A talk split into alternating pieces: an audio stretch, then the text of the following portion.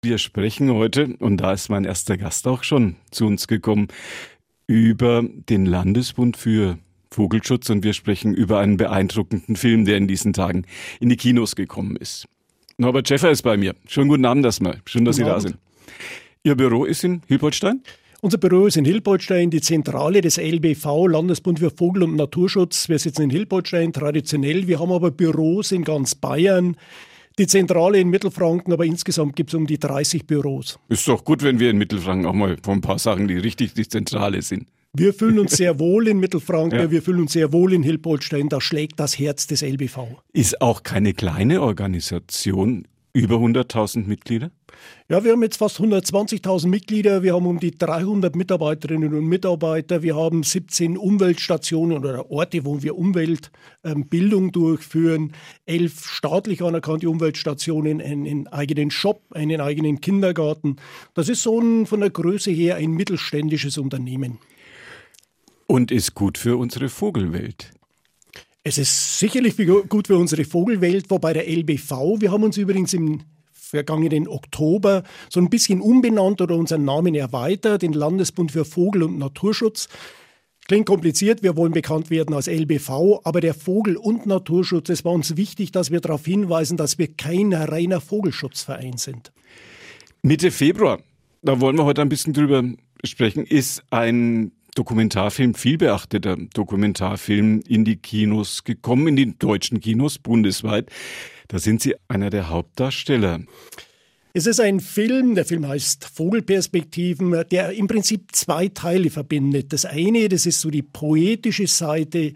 Arnulf Conradi, ein Herausgeber, liest aus seinem Buch vor und es gibt sehr, sehr schöne Bilder von Vögeln, von der Vogelwelt. Und zum anderen dann die Arbeit des LBV. Da ist ein Kamerateam mit mir unterwegs gewesen, zwei Jahre lang. Jetzt bin ich kein Darsteller, sondern ich bin der gewählte Vorsitzende des LBV. Und wir haben diesem Kamerateam ermöglicht, einfach mal zwei Jahre dabei zu sein, hinter die Kulissen zu gucken und die beiden Erzählstränge sozusagen, das Poetische und dann, ich sage immer, das Handwerkliche im Vogelschutz, das bringt der Film zusammen. Und schöne Bilder, die Jörg Adolf gemacht hat, der Regisseur sehr schöne Bilder, wirklich beeindruckende Bilder, gerade auf einer großen Kinoleinwand, ähm, tief beeindruckende Bilder. Mir ist wichtig, dass ähm, die Zuschauerinnen und Zuschauer, die vielleicht in den Film gehen, von vornherein wissen, es ist kein reiner Tierfilm, es ist kein klassischer Tierfilm, der am Sonntagabend im Fernsehen läuft, sondern ähm, da gibt es deutlich längere Einstellungen. Also das, das ist deutlich, ich sag mal, poetischer, das ist sehr schön unterlegt mit, unterlegt mit Texten von Arnold Conradi.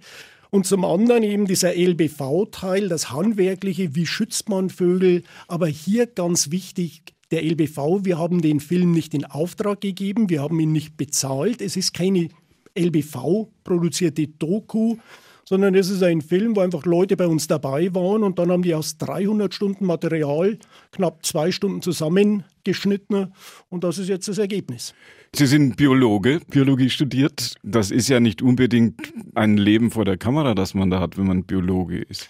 Ich bin Biologe, Tierökologe und ähm, ja, es war, soll man sich jetzt nicht vorstellen, dass wir etwas gezielt gedreht hätten. Ich habe einfach immer wieder ein Mikrofon angesteckt bekommen und dann habe ich ganz normal meine Arbeit gemacht. Ganz wichtig, der Film zeigt jetzt nicht die gesamte Bandbreite der Arbeit des LBV, zum Beispiel unsere Ehrenamtlerinnen und Ehrenamtler, die sehr, sehr wichtig sind für den LBV. Das macht wirklich, mhm. das ist unser, unsere, ja, da kommen wir her, das ist unsere DNA, das ist unser Rückgrat, die Tausende von, von Ehrenamtler, die kommen überhaupt nicht in dem Film vor. Wir haben keine Szene extra gedreht oder zweimal gedreht. Was man dem Film sieht, ist das, was der LBV-Vorsitzende jeden Tag macht. Kein Schauspieler. Ich bin Biologe, ich bin kein Schauspieler. Ich, ich denke, das wird auch deutlich, wenn man den Film sieht. Der Film läuft in den deutschen Kinos Land auf Land ab mit großem Erfolg, habe ich gehört. Der Oder kommt ganz gut an? Der läuft tatsächlich sehr gut, das muss man sagen. Das sagen mir also die Produzenten. Die haben gesagt, äh, bei Dokus erreicht man natürlich nie die Zahlen wie bei irgendeinem Blockbuster. Also den Anspruch hat man nicht. Aber für eine Dokumentation läuft das sehr, sehr gut. Vor allem in Bayern, aber auch darüber hinaus. Ich selber war in Böblingen, in Stuttgart, bin demnächst zum Filmgespräch in Berlin. Und wir mhm. hatten eigentlich immer volle Häuser. Ist Vogelbeobachtung, ist Birdwatching, sagt man, glaube ich, so schön modern neudeutsch dazu. Kommt das in Mode? Es kommt tatsächlich in Mode. Wir ja. kennen das natürlich alle in Großbritannien. Ich selber war ja mit Familie fast 20 Jahre in Großbritannien. Da haben wir das erlebt. Da ist es sehr, sehr weit verbreitet. Ähm, und das kommt jetzt tatsächlich auch nach Deutschland. Es gibt mehr und mehr Menschen, die bewusst die Vogelwelt draußen wahrnehmen, wobei man sich dieses Birdwatching, das ist mir immer wichtig, das darf man sich jetzt nicht vorstellen, dass man so vorstellen, dass man einmal im Jahr morgens um fünf rausgeht und dann für zwei Stunden sich Vögel anschaut. Vogelbeobachtung macht man eigentlich immer. Wir stehen hier im Studio, ich gucke gerade so ein bisschen raus und wenn draußen ein Wanderfolge vorbeifliegt, dann würde ich den jetzt wahrnehmen. Ja, und das, das wollen wir beim LBV auch erreichen. Auch diese Alltagsnatur. Wenn ich zum Einkaufen gehe, dann kann ich mal Kraniche über München fliegen sehen. Ich kann einen Schwarm Seidenschwänze auf dem Parkplatz in Nürnberg sehen dass also dieses Vogelbeobachten, das bewusste Wahrnehmen der Natur sich wie ein roter Faden durchs, durchs eigene Leben zieht und eben nicht begrenzt ist auf eine Woche Urlaub in Griechenland oder einmal Vogelstimmenwanderung im Mai, sondern immer und überall. Sind das viele Menschen, die dafür empfänglich sind? Es sind tatsächlich mehr und mehr Menschen. Wir merken das, der LBV, wir haben ein großes Programm, wo wir Gärten auszeichnen, vogelfreundliche Gärten, nach ganz bestimmten Kriterien, nach festgelegten Kriterien. Und wenn wir dann mit den Leuten über die Vögel in ihrem Garten reden, da zeigt sich tatsächlich ein großes Interesse. Der LBV, wir haben auch ähm, Citizen Science Projekte, Bürgerwissenschaftsprojekte, wo Menschen zum Beispiel im Januar uns melden, welche Vögel sie in ihrem Garten haben. Und dann wieder gibt es auch ein Projekt, ähm, das ist die Stunde der Wintervögel und dann gibt es die Stunde der Gartenvögel im Mai. Und da haben wir viele 10.000 Teilnehmerinnen und Teilnehmer. Von daher, das, das Interesse ist sehr groß. Das heißt jetzt nicht, dass es, das ist nicht lebens, komplett lebensverändernd. Aber wenn die Menschen so ein bisschen bewusster die Natur wahrnehmen, wenn Sie gerade die Vogel, die Vogelwelt, die sich hierfür anbietet, wenn Sie die ein bisschen bewusster wahrnehmen, ich denke, das ist sehr bereichernd und auch wichtig für den Vogelschutz. In den letzten 60 Jahren hat Deutschland fast die Hälfte seiner Vögel verloren. Wo sind die alle hingekommen? Ja, das ist also die Bilanz ist tatsächlich so. Ähm, jetzt muss man ein bisschen das Ganze ein bisschen qualifizieren. Es sind also in den letzten 40 Jahren etwa die Hälfte der Vögel in der Agrarlandschaft nicht im Wald, nicht mhm. in den Siedlungen, sondern tatsächlich in unseren Wiesen, Weiden und ähm, den Feldern draußen in der Agrarlandschaft. Vögel sind hier ein sehr guter Indikator für biologische Vielfalt, für Tiere, Pflanzen, Lebensräume insgesamt. Das heißt, wenn wir die Hälfte der Vögel verloren haben in unserer Agrarlandschaft, dann ist das die Hälfte des Lebens in unserer Agrarlandschaft, die wir in den letzten 40 Jahren verloren haben. Und bei den Vögeln sind das so Arten wie Rebhühner oder Kiebitz, Feldlerche, Braunkehlchen, Vogel des Jahres 2023, die weitgehend verschwunden sind. Kiebitze gab es noch vor etlichen Jahren hier bei uns im Nürnberger Umland, im Knoblauchsland relativ viele zu sehen. Können Sie die noch gar retten, die wenigen, die noch da sind? Wir haben ein großes Programm, ein Kiebitzschutzprogramm im Knoblauchsland und es ist tatsächlich so, das Knoblauchsland ist eines der besten Kiebitzvorkommen in ganz Bayern. Warum? Warum gefällt es den Kiebitzen hier Das ist eine gute Frage. Also, so was braucht der Kiebitz? Der braucht zunächst mal die Möglichkeit, ähm, das Gelege anzulegen im, im, im, Frühjahr. Da muss die Vegetation sehr kurz sein oder sogar vegetationsfrei. Das hat man natürlich in diesen Gemüsefeldern da draußen.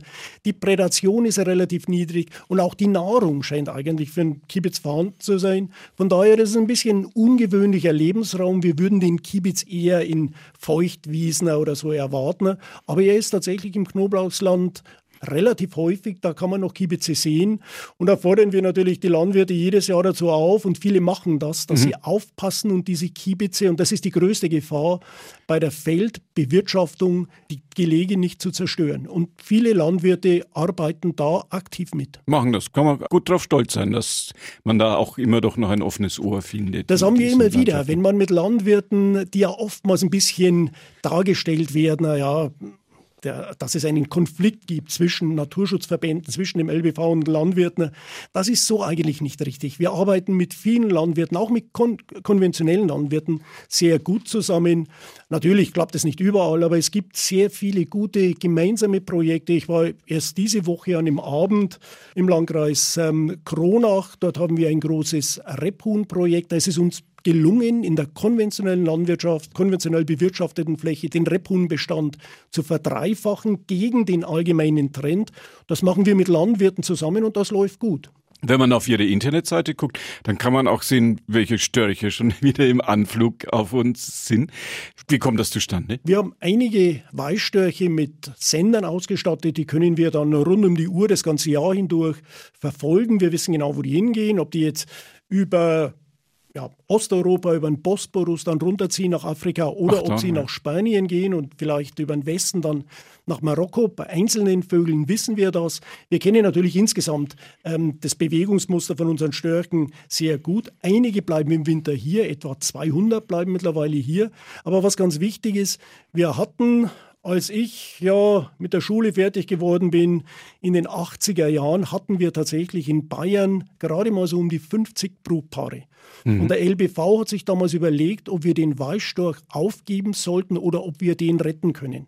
Und wir haben dann mit vielen, vielen Ehrenamtlern uns dahinter geklemmt über Jahrzehnte und haben uns um jedes einzelne Horstpaar gekümmert. Und mittlerweile haben wir in Bayern wieder über 1000 Weißstörche. Der Weißstorch ist recht weit verbreitet, kann man regelmäßig draußen sehen. Ist eine schöne Erfolgsgeschichte im, im Artenschutz, im, im Vogelschutz. Man muss aber auch sagen, das war kein Selbstläufer. Hätten sich die Ehrenamtlerinnen und Ehrenamtler da nicht so dahinter geklemmt, dann wäre der Weißstorch in Bayern jetzt ausgestorben. Haben wir verhindert. Und wenn man auf die Seite vom Landesbund für Vogelschutz geht, Internetseite, kann man das auch ganz schön verfolgen, wo die so gerade unterwegs sind das ist wieder so ein schönes Beispiel, wenn Sie also einen Weißstorch sehen, in der Wiese stehen sehen, ja. den ja jedes Kind erkennt. Ja. ja. also den, den Vogel erkennt man. Hat uns ja alle auch gebracht, habe ich gehört. Wird zumindest immer wieder behauptet, ja. Ich sehe so einen Storch und dann weiß ich, der ist vielleicht im Winter in Marokko oder in Spanien gewesen und ist dann mhm. zu uns hergezogen und so weiter. Wenn ich die Geschichte dahinter kenne, dann wird dieser Vogel deutlich interessanter und attraktiver. Und das ist etwas, was der LBV sehr intensiv macht, dieses Geschichten erzählen. Ein weiteres Beispiel, wenn Sie im, im Ende April, Anfang Mai Mauersegler im Biergarten sehen. Ja, Sie sitzen im Biergarten, über Sie fliegen Mauersegler. Wenn Sie wissen, dass dieser Vogel die letzten zehn Monate nicht einmal auf dem Boden war, die fressen in der Luft, die trinken in der Luft, die schlafen in der Luft. Wir wissen mittlerweile, dass sie sich in der, in der Luft paaren.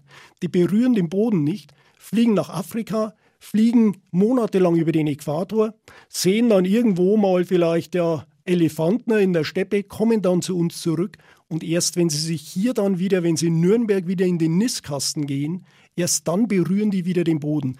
Wenn man so eine Geschichte kennt, dann wird so ein Mauersegler etwas deutlich ja, interessanteres, als wenn ich sage, da fliegt ein Vogel.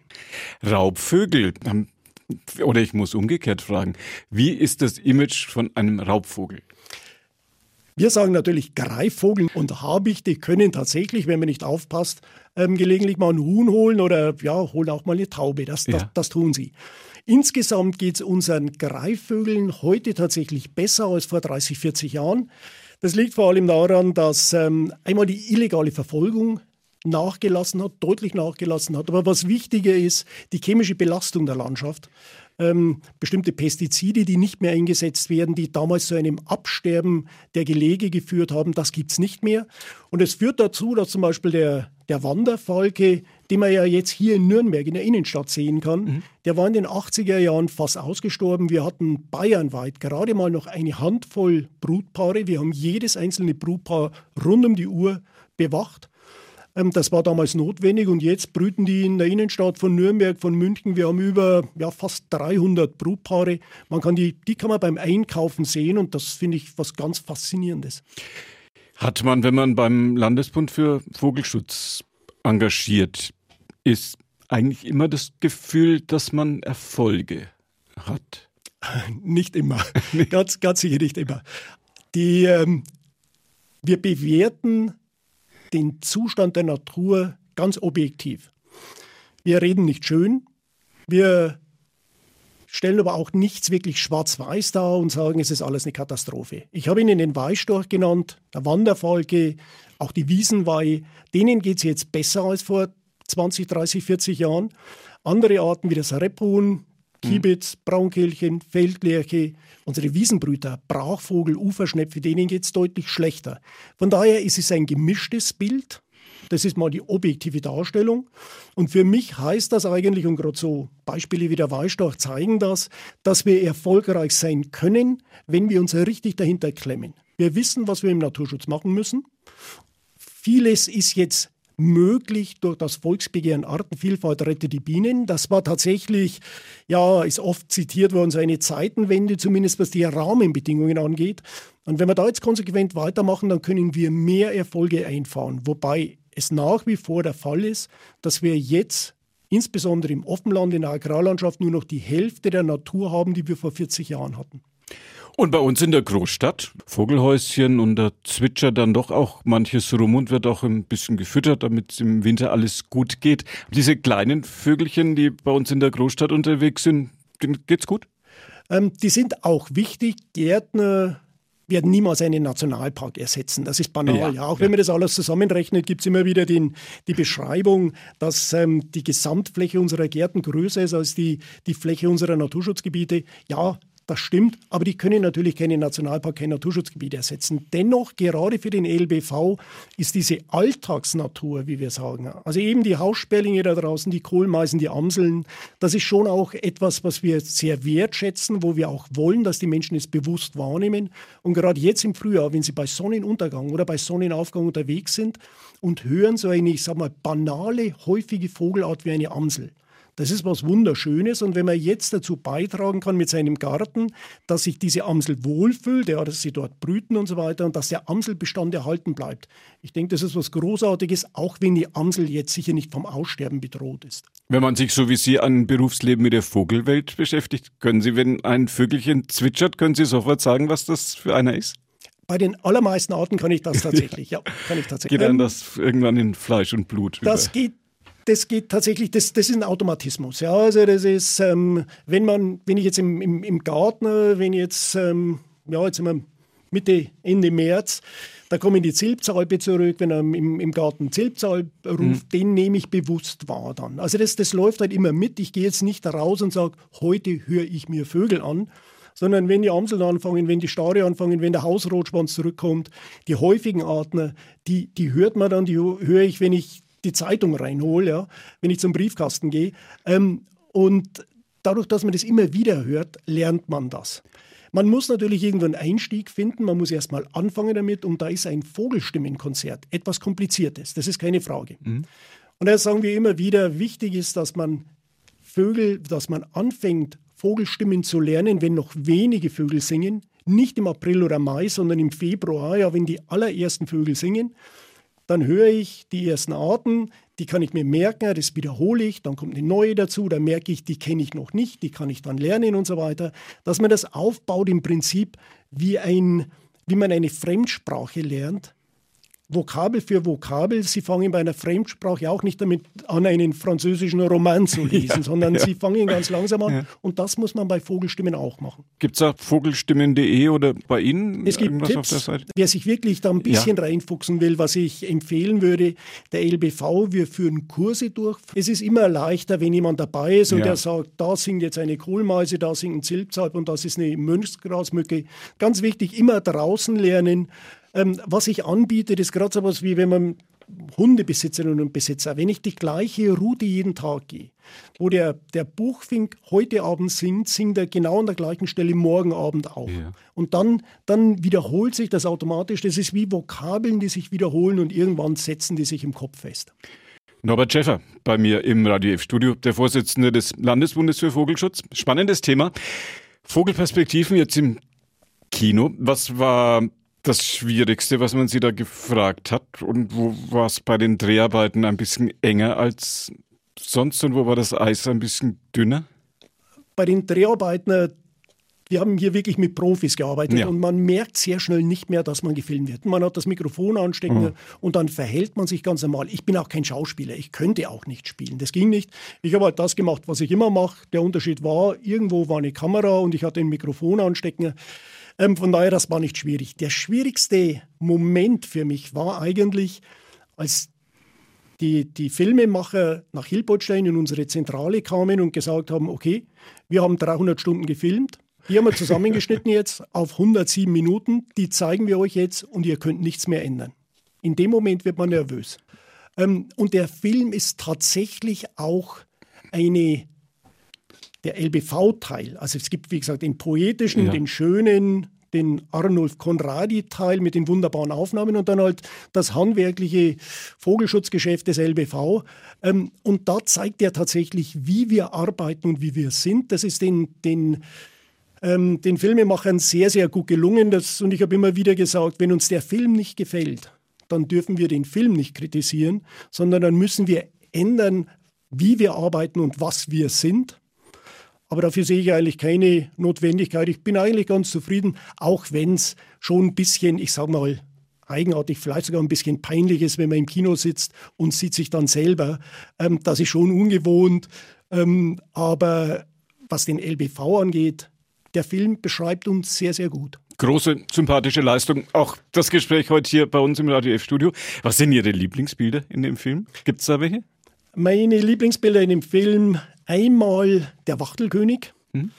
den wir in Monau Moos gefangen haben. Der Wachtelkönig, ich habe darüber meine Doktorarbeit geschrieben, habe meine Frau durch den Wachtelkönig kennengelernt. Das ist so eine Art, die bei mir ganz, ganz nah an meinem Herzen ist, wie man so sagt. Mhm. Also der Wachtelkönig ist das eine. Und das andere, ich will nicht zu viel verraten, aber es gibt eine sehr, sehr schöne Sequenz von einem riesengroßen Starenschwarm, der sich über den Abendhimmel bewegt, ähm, fast wie ein Fischschwarm. Und das, das auf einer großen Leinwand ist eine Weltklasse, ein Weltklassebild. Woher wissen die Vögel, wann es zack, zack in die andere Richtung geht? Das kann man berechnen. Da haben sich Wissenschaftlerinnen und Wissenschaftler sehr intensiv damit beschäftigt. Das ist wie bei einem Fisch, Fischschwarm. Der Vogel orientiert sich an fünf bis sieben um ihn herum fliegenden Vögeln bleibt immer etwa in derselben Geschwindigkeit, selbe Richtung. Und wenn einer von denen sich dann die, die, die Richtung ändert, dann ziehen die mit und dadurch ziehen alle anderen mit und dadurch entstehen diese Wellenbewegungen. Das ist in dem Film sehr schön beschrieben. Wir haben gesprochen über Vogelperspektiven mit Norbert Schäffer, dem Vorsitzenden des Landesbundes für Vogelschutz. Er hat bei uns heute Abend im Radio F-Studio gewesen. Dokumentarfilm. Vogelperspektiven ich gehe mal davon aus, dass er irgendwann auch mal ins Fernsehen kommt. Das ist geplant. Der Film kommt tatsächlich an einem Sonntagabend. Ähm, das ist sicher sehr schön. Ich habe ihn jetzt mehrfach im Kino gesehen. Diese die, diese Vogelbilder auf einer qualitativ hochwertigen Leinwand in großen Bildern zu sehen, ist nochmal ein ganz anderes Erlebnis. Also es ist einfach ein Film, wenn ich das so sagen darf, ähm, da muss man sich ein bisschen drauf einlassen, gerade auf diese langen Einstellungen, der Rotmiller, der minutelang auf die Zuschauerinnen und Zuschauer zufliegt, ganz am Anfang. Da besteht, glaube ich, ein bisschen die Gefahr im Fernsehen, dass man dann doch zum Kühlschrank geht zwischendurch und sich was zu trinken holt und das wäre schade. Gehen Sie ins Kino, das lohnt sich. Schön, dass Sie hier waren. Danke für die Einladung. Ihnen, liebe Radierförder, sage ich noch, dass das die heutige Ausgabe von Vorort Spezial war. Unsere Interviewsendung. Das Gespräch mit Norbert Schäffer können Sie nachhören. Jetzt ab 21 Uhr auf unserer Plattform podio.de Vorort Spezial. Danke fürs Zuhören und noch einen gemütlichen Abend bei Radio F auf der 94.5.